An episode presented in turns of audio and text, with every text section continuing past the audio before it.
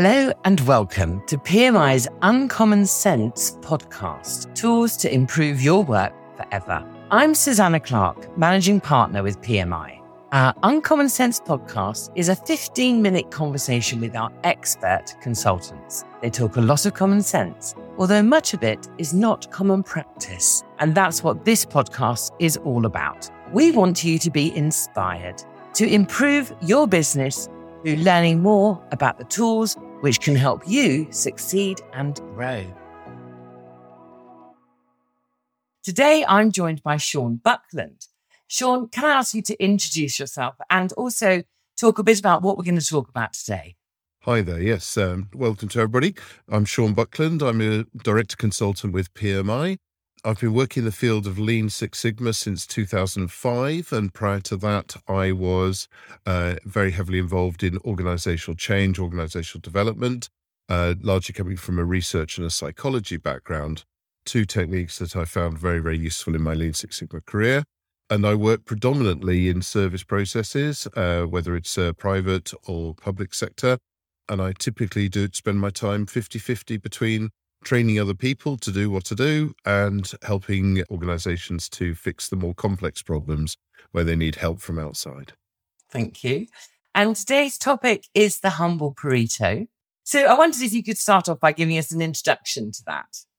Yes. So many of you, I no doubt listening to this or watching this, will be familiar with the Pareto analysis, sometimes known as the 80 20 rule. So it's probably familiar to many of you, but for those of you who it's, it's new, the Pareto tool is a very straightforward tool to help you to find out what's the vital few things that you need to focus on. And when there are so many opportunities for what you could improve, it's about helping you make uh, that decision. What should I focus on first? So I thought that would be a really great place to start. I call it the humble Pareto because it's generally well known now as a tool, but that doesn't make it any less important for it.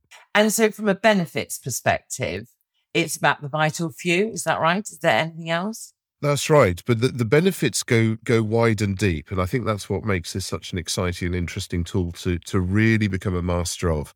So one might start with a, a, situation. Let's let's take a fairly straightforward situation whereby in a service environment, maybe I'm in the call center and what I'm trying to do is work out how can I improve customer service. That's a very typical scenario. And what I might do is sample the next hundred calls that come in or the or the last hundred calls that came in and I'm just sitting and recording them.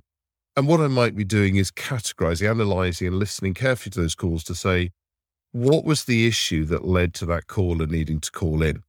And categorizing that, standardizing those categories, and then building up a nice little histogram that says, on the left, this is the primary reason why customers are calling in.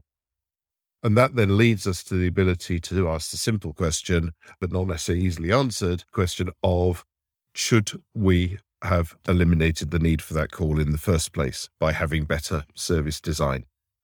In a factory environment, you might see something very similar, whereby you might, for example, have machine downtime greater than expected, um, and it's interrupting with the flow of the work. And the engineers, the maintenance team might be going out and collecting the reasons why the machines are breaking down. And again, you could do the same thing, build it up, uh, build up that picture, see what are the vital few items, the 20% of the causes, they're causing 80% of the downtime. And then they can go into their analysis mode to do some total productive maintenance designs, et cetera, et cetera, and therefore eliminate most of those things. So in each case, what it's doing is it's separating out all of that noise and allowing you to say, where do I go first? And so the benefit of that is quite simply the amount of time it will save you. you don't need to spend time discussing all the possible things that you could fix and then having to argue or come up with complex cost benefit analyses. It's right there in front of your face. And you can normally pull that data together within sometimes less than a week, even if you haven't currently got that data available in the system. I can imagine a situation where for some people, they might focus on what seems like a big issue what you're saying is it may not be a big issue that occurs very often. And actually, they're missing all the things that happen all the time. And that's what Pareto helps you to understand. Yeah, absolutely, Susan. It, it's one of those amazing things because we're human beings. So we rate the importance of something at an emotional level. It's an emotional discussion, it's an emotional decision that we make within ourselves. sometimes unconsciously. So the thing that bugs us the most may not be the most valuable thing to fix from the overall business as a system point of view. What this does is allows the rational discussion. So the thing that bugs you most might be coming up third or fourth on the list because that's the one that's causing you personally the most pain. But also, exactly as I think you were just saying there, Suze, sometimes the things that happen day in, day out we actually start treating as if it's normal, as if it's okay. yes. and, therefore, we stop noticing it's even a problem in the first place. And it brings it back into the sharp relief that says, hang on a second, do you realize that this is the number one problem? A quick example of this was a, a credit control project I was working on um, in the NHS and the, there was every month the amount of debt overdue beyond 30 days was just going up and up and up uh, by about 7% a month. So it was not insubstantial amounts of money. So the time it got involved, we were up to many millions of delayed payments. And in the NHS, that's a significant issue.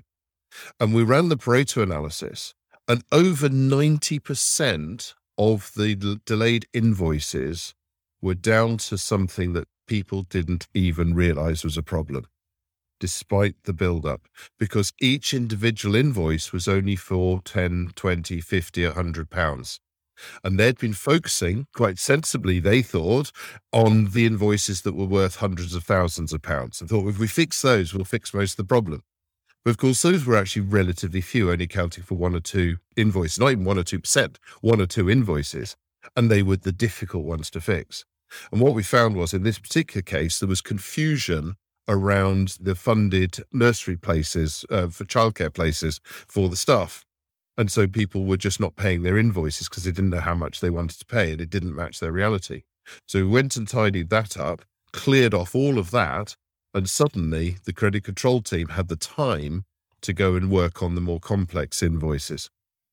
And it only took us a matter of about three months to clear the entire backlog. And funnily enough, the last two invoices to clear were the two biggest.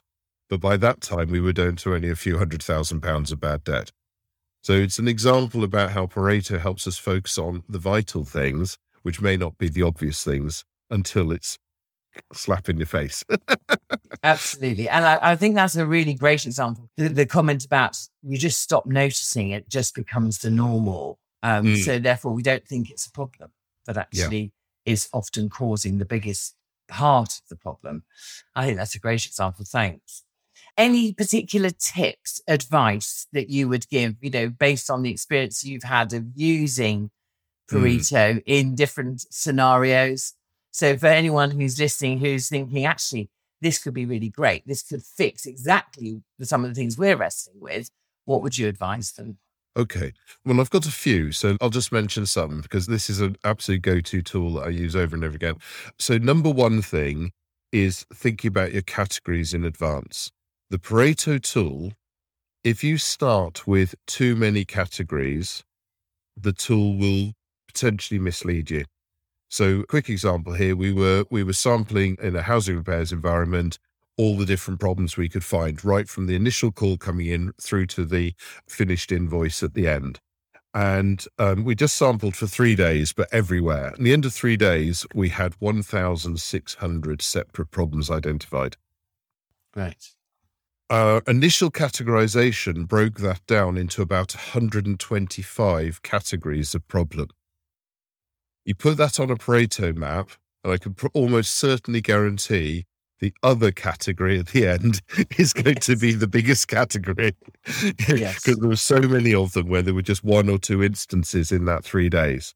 So the Pareto didn't work. So what we needed to do was go up a level and condense some of these categories into a fewer set of categories, no more than 20. And, and even 10 would be better still, but obviously don't make categories so broad that they cease to have meaning. And so, what do I mean by that? Because it was a housing repairs environment, anything at all that was to do with the tradesperson not being able to get in when they arrived just became as in unable to get in. yeah, that, that just summarized anything at all that was like that. Anything at all to do with um, needing an approval, regardless of the specific problem of what was blocking the approval, you know, but just became a difficult to get approval And that way, we ended up with three main categories of problems. The tenant was chasing, saying, When are you going to do my repair? Number two was, I need an approval for to do the repair. And number three was, we didn't have the kit on the van we needed to do the repair. And then it became very, very clear to us. And that 80 20 again actually accounted for about 87% of those 1,600. Mm. And when you think about it, you go, hmm, hang on a second. The biggest one was the tenants chasing, saying, When's my repair? Well, you can imagine if we fix number two and number three, number one might go away a bit. Because if we fix the can I get on with the job and can I get on with the job for two different angles, then hopefully the tenants will stop chasing their repairs. So we realized the biggest problem to stop was not to tell the tenants to stop calling the call center. It was to fix problem number two and three. And that's my second pro tip. Watch out for the fact that the furthest to the left, the biggest issue may not be the priority for you to focus on. So it sometimes helps to think very systemically which of these are more likely to be closer to the root cause to fix. Mm. Yeah. Mm. Don't get distracted by the symptoms when you've got bigger opportunities to go after. And the third pro tip I'd suggest with the Pareto analysis is sometimes it doesn't give you an answer. If you've got your categorization correct, it usually will do. But sometimes that 80 20 doesn't work. And it maybe takes 10 or 12 categories to get up to that 80% of the issues. And we call that sort of the old mountain because it's all worn away and it's sort of flattened out. It's not giving us anything useful. And in that situation, a reframing is required. So the most common use of Pareto is you, is you're stacking up the frequency. How many of these particular calls did I get? How many of these particular breakdown reasons did I get? That's great when it works. But when it doesn't work, you need to do something different. The axis on the Y, the height of the chart, is a volume metric. It could be frequency, it could be money lost, it could be time lost, it could be customer level of upset. So you could take your frequency that you've already got and multiply it by a factor. And that might be, you know what, these times, every time they happen, it's an average of 50 pounds. These times it's happening, it's only one pound. Okay, so I can multiply my frequency and see if I get a new shape. So you just have to choose what is the thing that matters most to me the upset customer, the amount of money lost, the amount of time lost, and then find some approximation to multiply your frequency measure by. And then you normally will get a clearer picture of where to focus because it'll also give you an idea of not just the most frequent problem to solve, but the biggest benefit to get. I think that, yeah, that's really useful because I can absolutely imagine the scenario that you described at the beginning where you've just got an awful lot of data and it's all pretty similar. And the reaction could be, oh, well, this isn't the right tool. But actually, you've given some really useful thoughts and ideas there about well, it probably is the right tool. You just need to be thinking differently about the way you're categorizing or uh, using that data. Thank you very much, Sean. No problem. Thank you so much for joining us. You can find more episodes of our Uncommon Sense tools to improve your work forever in our Knowledge Hub on our website, or, of course, your favorite podcast platform. And do subscribe so you never miss an episode. Don't forget to check out the show notes for this episode, where you'll find links to more content on this topic, which includes webinar recordings, toolbox guides, blogs, and infographics, and our training page. You can always drop us a line on team at pmi.co.uk and arrange a time to have a call to talk about how these tools can help you in your organisation. We'd really love to hear from you.